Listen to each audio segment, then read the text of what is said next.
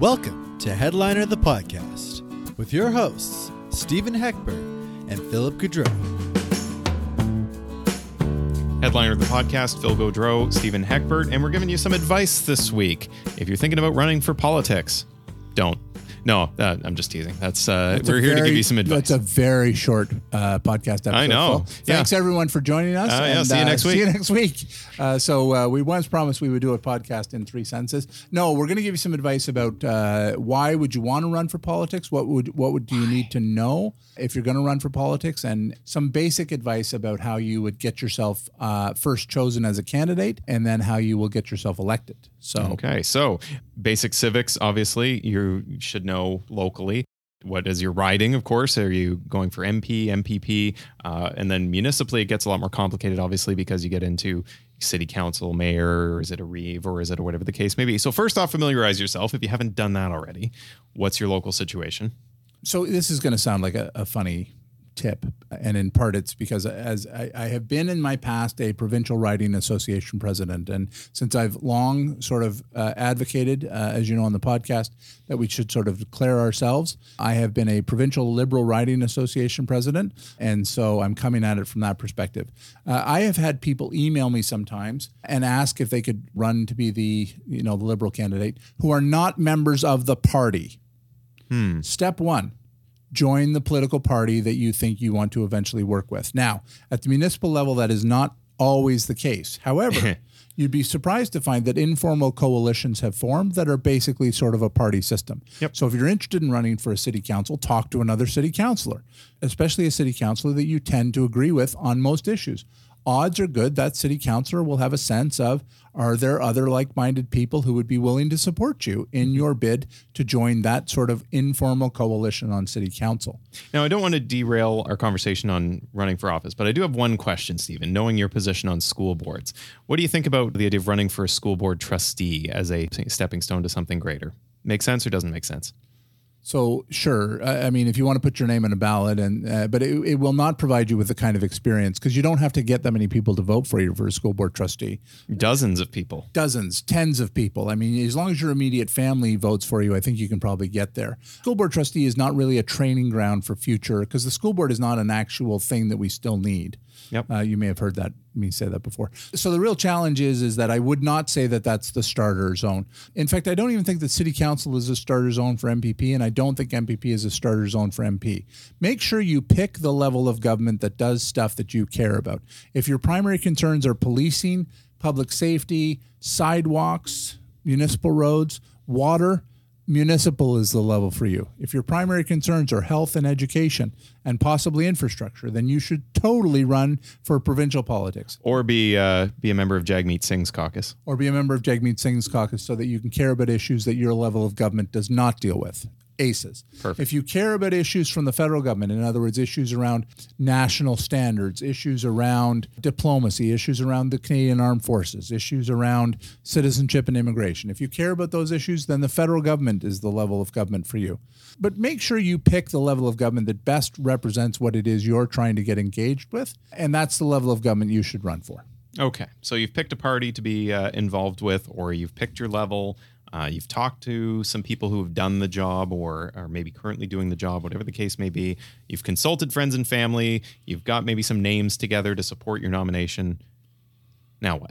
I can't. I'm going to back you up a sec. Sure. Actually, I, I got ahead of myself. So there. The, the, yeah, because you skipped right through the consult friends and family. And actually, this step far too many people skip. Mm, just the, like me right and, now. And the reason why they skip it is that they think to themselves, people will want me to run. On my hot dogs or sandwiches just, platform. Just and and I and this is he's getgetting fed up with my quips. I no, can no, tell. no, no, it's, I, I no. I actually am just remembering some conversations I've had in my life. Here's the thing: running for politics is about public service. It's about serving the public. It's about serving your community. It's not a great job. And I know lots of people right now are going to say to me, but it's well paid, it's whatever. It's not a great job. And one of the reasons why it's not a great job is because it is a job you can never leave at the office. Everywhere you go while you're in public office, you are that public office holder. You're on vacation, you're a public office holder. You're sort of at the grocery store, you're a public office holder. It's a seven twenty-four job. Mm-hmm. So don't think to yourself automatically, people will want to vote for me because I'm awesome. That's not enough. It is that you have a viewpoint, that you know why you believe in those things. And for the love of God, make sure you have some fundamental bedrock values that are unshakable. Or please, please don't run for public office. I can think of uh, some examples underscoring your point. Uh, a couple of Democratic senators in the states during the uh, Build Back Better votes for Biden getting harassed in university bathrooms. I'm sure there was a uh, a point where they wondered to themselves, did I make the right choice? It's a tough job. It is a tough job. So if you're thinking about running for politics, make sure you consult with your family and friends carefully. Uh, and I think I know where you were going next, which was, so what's your next steps? You'll have to compete for a nomination. You'll have to get people to sign up. Uh, you'll have to recruit members. You'll have to find a trusted team. And if you don't have a trusted team, you are not going to be successful. And and and the funny part is, is I know some people who have put their name forward for politics because they've thought they might enjoy the experience. And then they haven't enjoyed the experience. It can be tough. It can be draining, and it can make you feel like no one's your friend. So again, you have to have a very, very confident reason about why you would want to be there. And please don't let it be because I want the power, because you will find you do not have as much power as you think you do. You have the power to listen. That's the power you have. Especially if you're a uh, backbench M P, or, you know, especially if you're on the wrong side of a council majority, uh, as some councillors may be finding themselves in Ottawa. Yeah. And, and you need to plan that you're going to be a backbench M P. You need to plan that you're going to be facing those things. It's a tough slog. It is a very tough job, particularly if you find yourself in opposition and you're sort of working hard to represent your constituents and you're not getting the kind of support from government that you thought you'd get because you don't have access to the levers of government. So it's going to be crucial that you sort of know really, again, what are your bedrock values? What am I trying to accomplish while I'm here? And, and you know, it, it is funny. Like if, if what you want to accomplish is as simple as I'd like to improve citizenship ceremonies for Canadians, perfectly valid reason to run for public office right now. You want to welcome new Canadians in a better citizenship ceremony. I would one hundred percent say that's a good enough reason for you to be running for public office. No problem. It doesn't have to be complicated. It has, but there has to be one thing you hope to change while you're in government or while you're running in politics, and then make sure that you never lose sight of what it was that brought you there. Mm-hmm.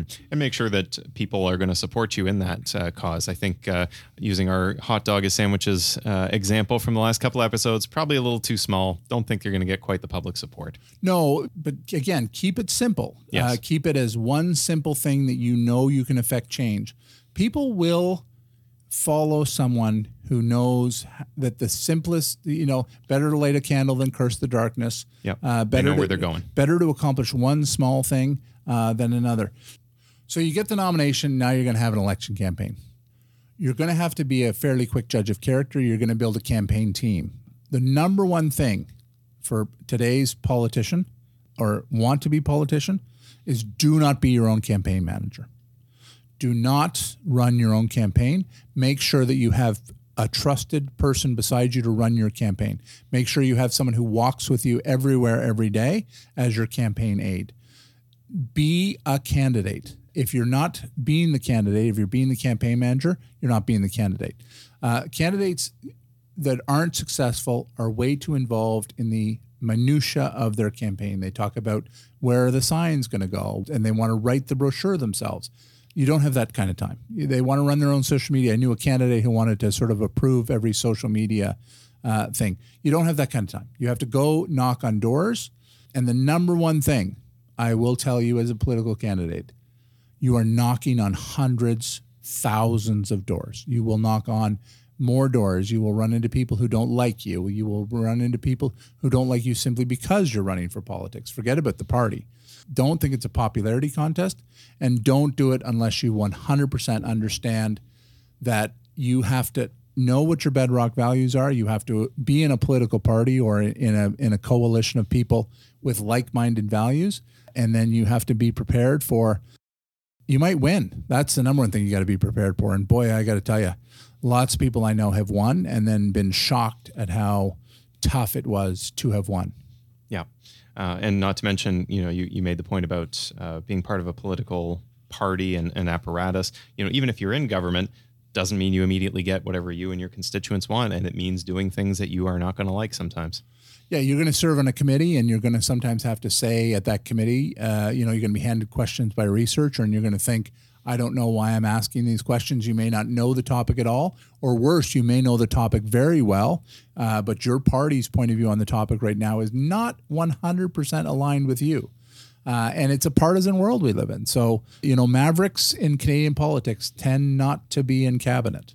So it really just depends on what's your viewpoint on how you're going to manage your political career. So before you get started, try to make sure you understand, what's my bedrock values?